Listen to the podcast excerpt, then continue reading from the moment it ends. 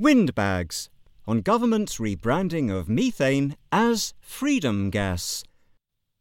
From freedom fries to freedom gas, new phrases enrich our air, waves of fresh fumes expelled by officials, including this conjuring pair.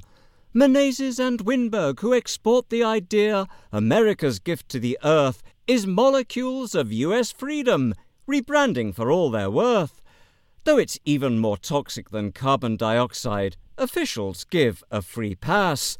One atom of carbon and four of hydrogen, it's a lesson in passing gas.